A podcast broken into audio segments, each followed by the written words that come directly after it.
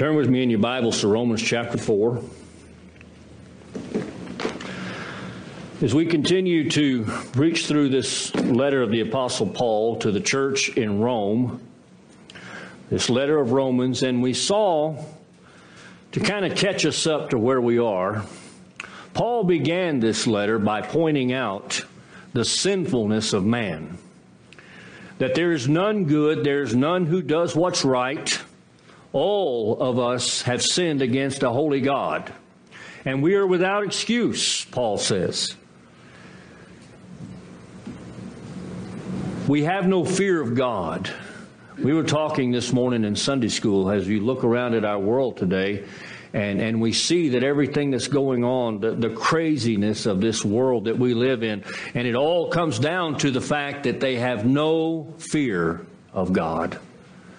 No fear of God. So Paul points out the fact that we have all sinned and all fallen short of the glory of God, but that God has provided a way.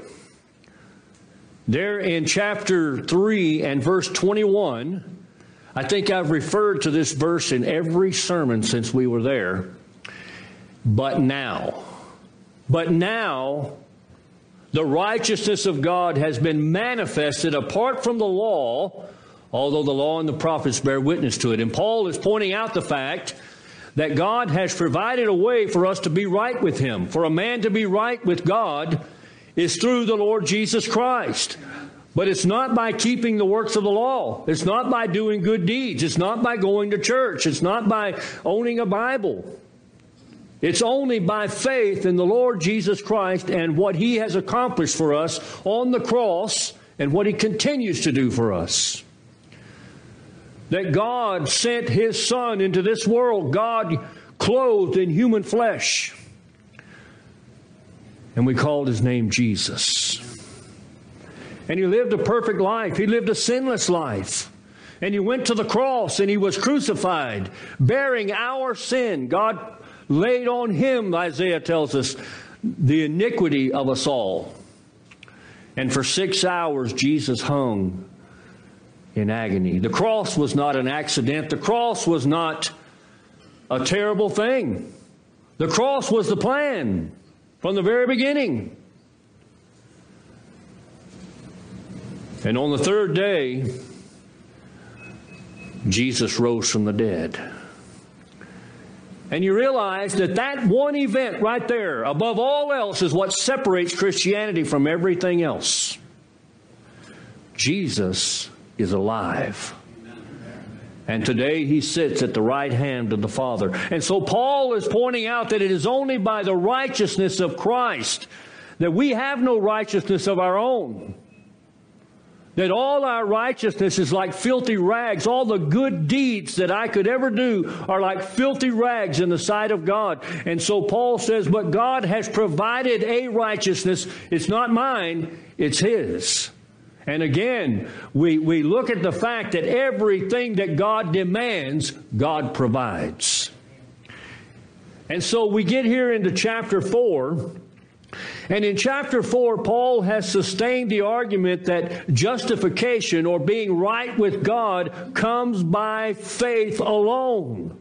By faith alone. He turned to the example of Abraham, and Paul's conclusion is that righteousness comes by faith in Christ and not by our works. In verses 17 through 25, Paul explains the nature of this true faith. Uh, as we consider the example of Abraham, it's my prayer this morning that each of us will come to a better understanding of what it means to have faith in God. And this morning, we're going to look at Abraham's perception of the object of his faith, of the obstacles of his faith, and of the objectives of his faith. Look with me in verse 17 of chapter 4. Paul says, As it is written, I have made you the father of many nations in the presence of the God in whom he believed, who gives life to the dead and calls into existence the things that do not exist. The object of Abraham's faith is God alone. Now, we hear a lot today people say, have faith, have faith, have faith. Have faith in what? Have faith in who? We don't have faith in faith. And I have had people say to me, you know what, Pastor, we have faith in you. Please don't. I'm going to let you down. You know why? Because I'm just a man. My faith in me can do nothing for you. My faith in you can do nothing for me. We must have as the object of our faith being God alone. It's fundamental that we understand that the object of one's faith is most important because our faith will never benefit us if it's faith in the wrong object. It must be a faith in God alone. Abraham's faith was not exemplary because it was a strong faith. It was exemplary because of who the object was. The object is God. Doubt always looks at our circumstances, but faith always looks to the one true God for everything. And we all exhibit faith every day. You know, you exhibit faith by what you're doing right now. How many of you walked into this building and before you sat down said, Oh, I hope that pew will hold me up? None of you said that. Did you? Whoever even thought that? You just came in and you sat down. Do you know that's the same kind of faith God wants us to have in Him? The kind of faith that doesn't even think about it, it's just automatic. We all exhibit this kind of faith every day. It's just where is that faith placed? The decisive issue is where we place our faith. So Abraham, he grasped two massive concepts about God. First, he understood that God gives life to the dead. Now, here I think Paul's talking about two things. In Romans 1:17 it says that Christ Jesus was declared to be the son of God with power by the resurrection of the dead. In other words, God raised Jesus from the dead. He is the one who can give life to those that are dead. But at the same time, we must understand what Paul, in the context of the story that Paul's telling here about Abraham. You see, we went back to Genesis 15 last week and we saw that God came to Abraham and Abraham said, said God, you, you have given me no heir. I'm getting to be an old man. My wife Sarah is becoming an old woman and we have no heir. And God made the covenant with Abraham and he said, I will give you a son. His name will be Isaac. He will be the son of promise and your descendants will be more than the stars of the sky. They'll be more than the sand of the sea. And the Bible says that at that moment, Abraham believed God. And it was accounted to him as righteousness. Now, it was some time later before Isaac was born. Abraham was 100 years old. Sarah was in her 90s. I asked you last week, I mean, how many of you would like to know that at 99 and 100 years old, you're going to have a child? Nobody? That wouldn't excite you? well, it did Abraham. But Abraham knew that, that God could raise the dead. We, we talked last week about later on after Isaac was born, the son of promise. That God comes to Abraham and says, I want you to take your, your son, your only son Isaac, whom you love, take him to Mount Moriah and sacrifice him to me. And Abraham packed up and he took off with Isaac, and off they went. And he was all prepared. He had the, the, the altar laid out, the fire laid out. He had the uh, Isaac laying on the altar, and Abraham had the knife in his hand. But notice that before they went up the mountain, Abraham looked at his servants and said, We're going to go there and worship, and we'll come back. Now, God didn't, Abraham had no idea what God had in mind. But he did know this that God said, In Isaac shall your seed be called. Isaac is the son of promise. So Abraham knew that even if he did offer Isaac and kill Isaac, that God would just have to raise him from the dead because God had to keep his promise. That's the kind of faith that Abraham had. He knew that it is God who gives life to the, to the dead. Abraham believed in the resurrection power of God.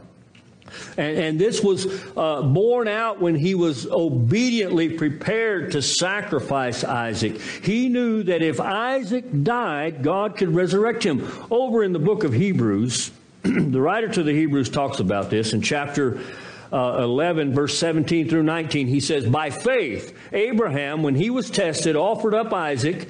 And he who had received the promise was in, was in the act of offering up his only son, of whom it was said, Through Isaac shall your offspring be named. He considered that God was able even to raise him from the dead, from which, figuratively speaking, he did receive him back. So Abraham's faith was, the, the object of his faith was God. It didn't matter what the circumstances looked like. It didn't matter what was going on around him. It didn't matter that he and Sarah were well past childbearing age. God said it, and Abraham believed it. You ever heard that old saying, God said it, I believe it, that settles it? You know that's not true, right, by the way? If God said it, that settles it whether I believe it or not. But Abraham believed it. Because Abraham knew that when God said it, it was settled. Second, he saw God as a God who calls into existence the things that do not exist. In other words, Abraham saw God as the creator. God is the one who looked into the expanse of space and said, Let there be light. And instantly there was light. Instantly. God is the one who, who created this world, created the universes, created everything, created the animals and the land and the seas. It is God who reached down for the dust of the earth and formed a man and breathed into his nostrils a breath of life, and he became a living soul.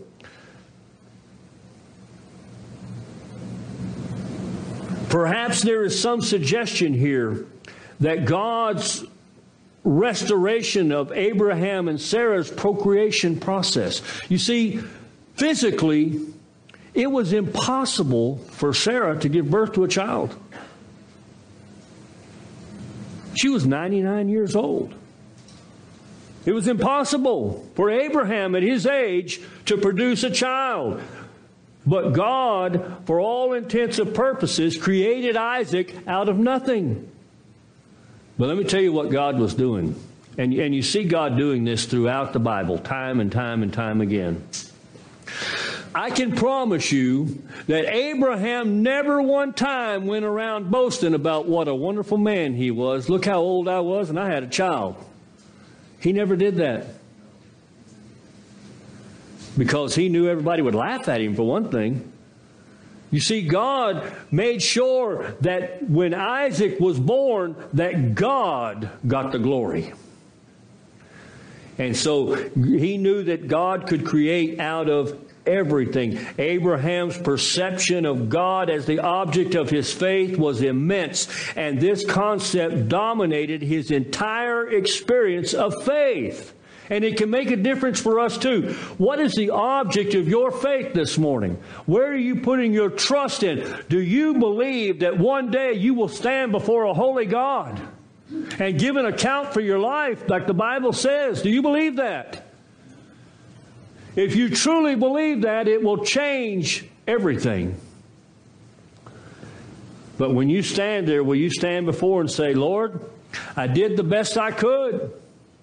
And he's going to say, I know you did, and I'm sorry, but that's not good enough. You can stand before him and say, Lord, but I was a good person. And he will say, No, you weren't. And I can prove it. But if I stand there and say, Lord, my faith rests not in me or in my works, but my faith rests in Christ and what he's done and God will say, Welcome. Where is your faith this morning? What are you trusting in to allow you to stand before a holy God? If our view of God is exalted as Abraham's, if we see God so vast that he creates out of nothing and gives life to the dead, if you and I really believe this, it will make an immense difference in our faith and in our life. Do you really believe that? there are two questions here. Is God the object of your faith? And how do you perceive the object of your faith? Now, we kind of talked about this in Sunday school this morning, too. God is not who you want him to be.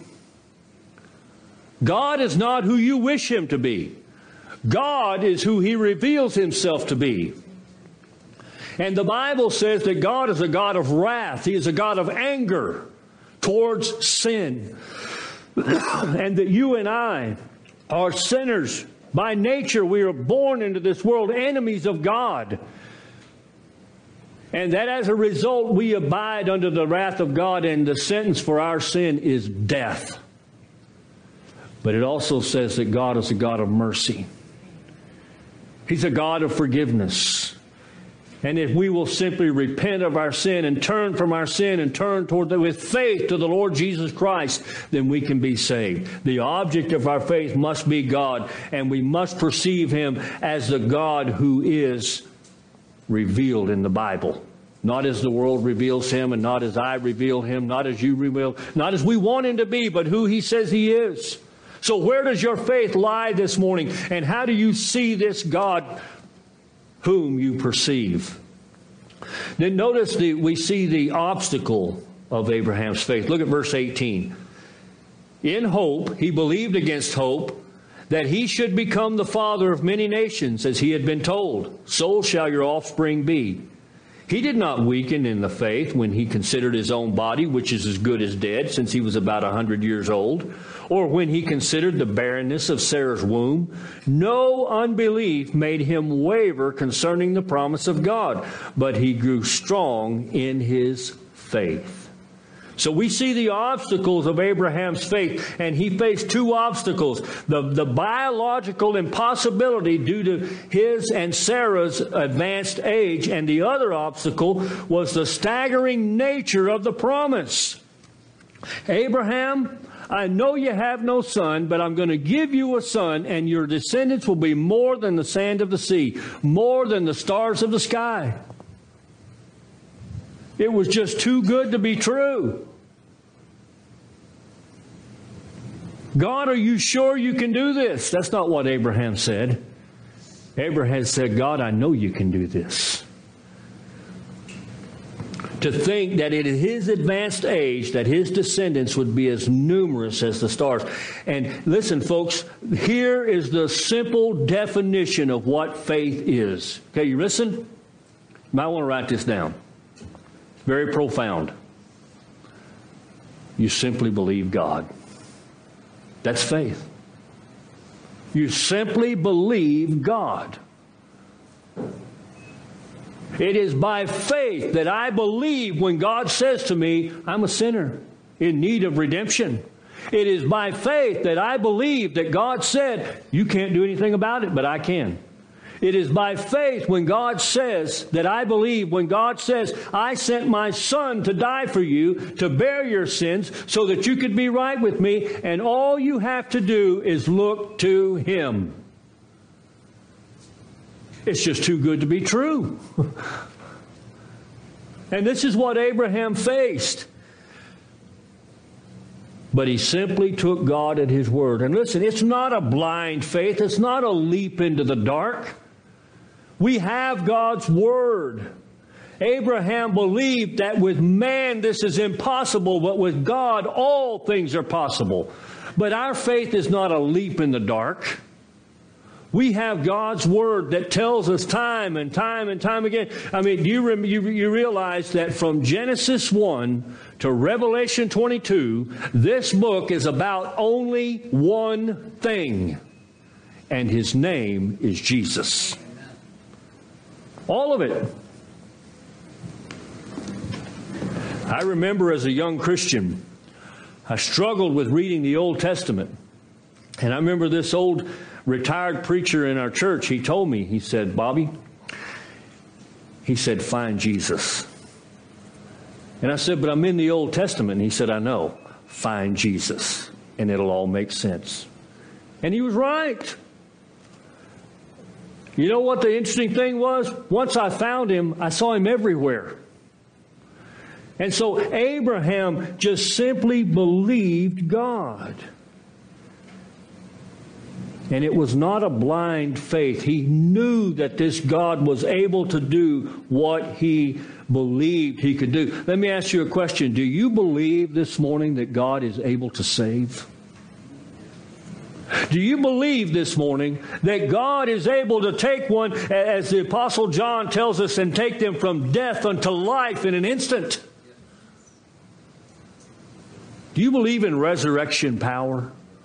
Well, if you're saved, you should because you've experienced it. Because we were dead in our trespasses and sins, but God, who is rich in mercy, made us alive in Christ, Paul tells us.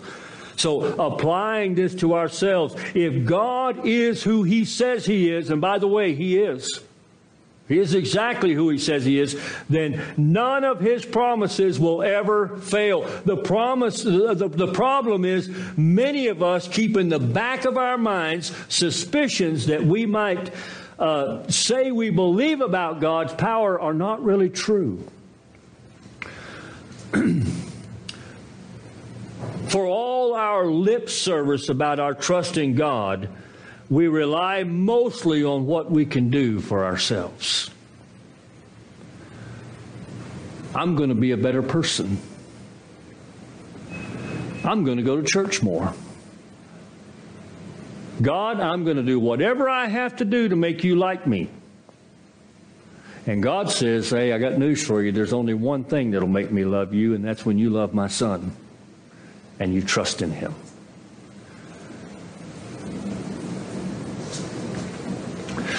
You know, a good measure of how much spiritual truth we have appropriated and where our faith lies is this right here. Okay? Y'all not going to like this. I want you to sit down and get a piece of paper and write about everything you worry about. And if you put even one thing on that piece of paper, you don't have the faith in God you should have. Throughout the Bible, it says that to those who belong to God, He says, we can cast all our cares on Him because He cares for us. And, and it's amazing that you and I, who claim to be believers in the Lord Jesus Christ, who claim to be followers of Christ, that we can look and say, you know what, I was dead in my sin. God made me alive, but I don't think He can help me right here. I don't think God can take care of this. I mean, I know He can raise the dead, but you know, by the way, you tell me something that, that, that's greater than raising the dead. You remember the story in the book of John, in the Gospel of John? A very good friend of Jesus, his name was Lazarus, and he died. He was dead four days. And Jesus went to the tomb, said, Roll the stone back. And when he did, old Lazarus, he said, Man, I'm glad I got out of there. I was tired of being in there. Thank you for moving that stone so I could get out. Is that what he said? No. You know what Lazarus said? He didn't say anything because he was dead. You know what Lazarus did? He didn't do anything because he was dead. You know what Jesus did? He said, Lazarus, come forth. And Lazarus got up and walked out because when the voice of life speaks, death listens. But there is only Christ that could do that. He raised him from the dead. We have been raised from the dead. But the obstacles of our faith can be overcome when we believe. You see, the, these are in order. The object of your faith must be right in order for the obstacles to be overcome. And when the obstacles are overcome, we're going to see what the objective of our faith is. The same that was of Abraham's. But many of us we face those obstacles to our faith. And just as, as Peter, when he got out of the boat and he was walking on the water, but he began to look at the wind and the waves and he began to sink because he took his eyes off the Lord. You see, by looking at Jesus, he was exercising faith. But you can go back further than that. Let me ask you a question. If you had been in that boat and Jesus said, Get out and come out here how many of us would have said, You do it first. you do it first and let's see what happens. Well, Peter didn't do it. Peter just said, Lord, if that's you, you call me. He said, Peter, come on. Peter jumped right out of that boat and walked on water. But his faith wavered because he saw the obstacles, the wind and the waves. Now, it's a wonderful thing that he cried out and he said, Lord, save me. And the Bible says immediately Jesus picked him up and said, Peter, why did you doubt? So don't let the obstacles, the obstacles did not stop Abraham and they cannot stop us. Then look at the last part of verse 20. As he gave glory to God fully convinced that God was able to do what he promised. That is why his faith was counted to him as righteousness. But the words it, but the words it was counted to him were not written for his sake alone, but for ours also. It will be counted to us who believe in him who raised from the dead Jesus our Lord who was delivered up for our trespasses and raised for our justification. This is the objective of faith. Abraham had two objectives in his faith, and the first objective was simply to give glory to God. What is the chief end of man?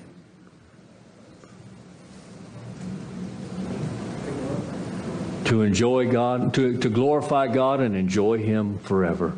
We exist to bring glory to God. We are gathered here this morning to bring glory to God. Paul says, let everything you do be to the glory of God. And Abraham's faith was for that thing. Uh, look at verse 20, the whole of verse 20 again. No unbelief made him waver concerning the promise of God, but he grew strong in his faith as he gave glory to God. You want to grow strong in your faith? Then give glory to God for it all. And you give glory to God. We honor God when God says this, and I say, I believe in God. I don't believe it for any reason other than the fact that you are God. And that's what Abraham did. His first objective was to glorify God. God is never glorified uh, in our lives apart from faith, a full reliance on God. As a matter of fact, the Bible tells us that whatever is not of faith is sin. Because we're saying, God, I don't believe you. We're saying, God, you're a liar. Verse 21 is a great definition of faith fully convinced that God was able to do what he promised. Are you convinced this morning that God is able to do what he has promised? When he said, If you will repent of your sin and call on me, I will save you and forgive all your sin, wipe the slate clean. Did you believe that? And after that happened, when he said, If you will look to me day after day, I will strengthen you, I will sustain you. Do you believe that? When he said, Cast all your cares on me because I'll care for you, do you believe that? More than this, though. When Paul says we shall all stand before the judgment seat of Christ to give an account of our life, do you believe that? You see, one of the one of the interesting things about faith, about what we believe, is what you believe will determine how you live. For instance, I believe airplanes can fall out of the sky, so I don't fly.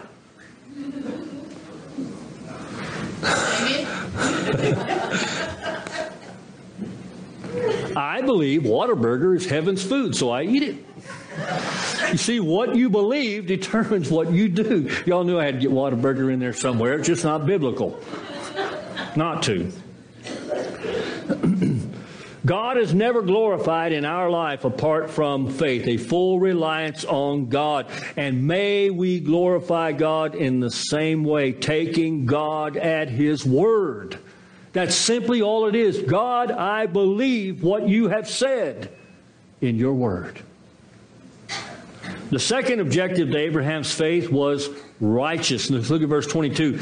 This is why, that is why his faith was counted to him as righteousness. Faith that makes one righteous before God perceives the immensity of God who creates from nothing and gives life to the dead.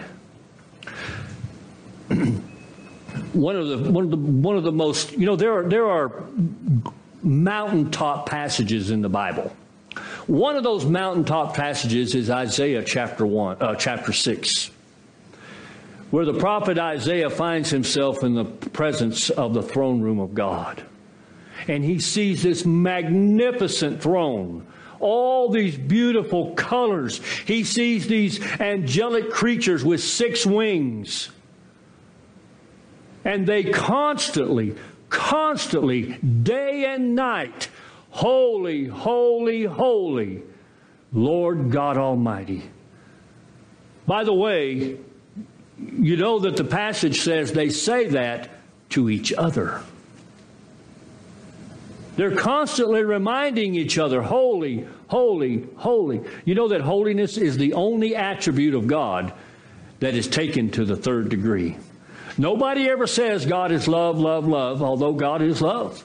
Nobody ever said God is mercy, mercy, mercy, although God is merciful. But the Bible says God is not just holy, He's holy, holy, holy. And ultimately, it brings the full assurance that what God has promised, He will perform. You know why? You know when Isaiah saw that? He fell on his face. He says, Oh, woe is me. I have seen God and now I'm going to die. I'm a vile, sinful man. You see, when you see God for who He is, you'll see you for who you are. A vile, sinful creature with no fear of God. But when by faith we come to Christ, when by faith we believe that Jesus died in our place, when by faith we believe that God raised him from the dead, when we by faith believe that God can create out of nothing. You see, Paul says in 2 Corinthians, he says, if any man be in Christ, he's a new creation, a whole new creation. Old things are gone and everything becomes new.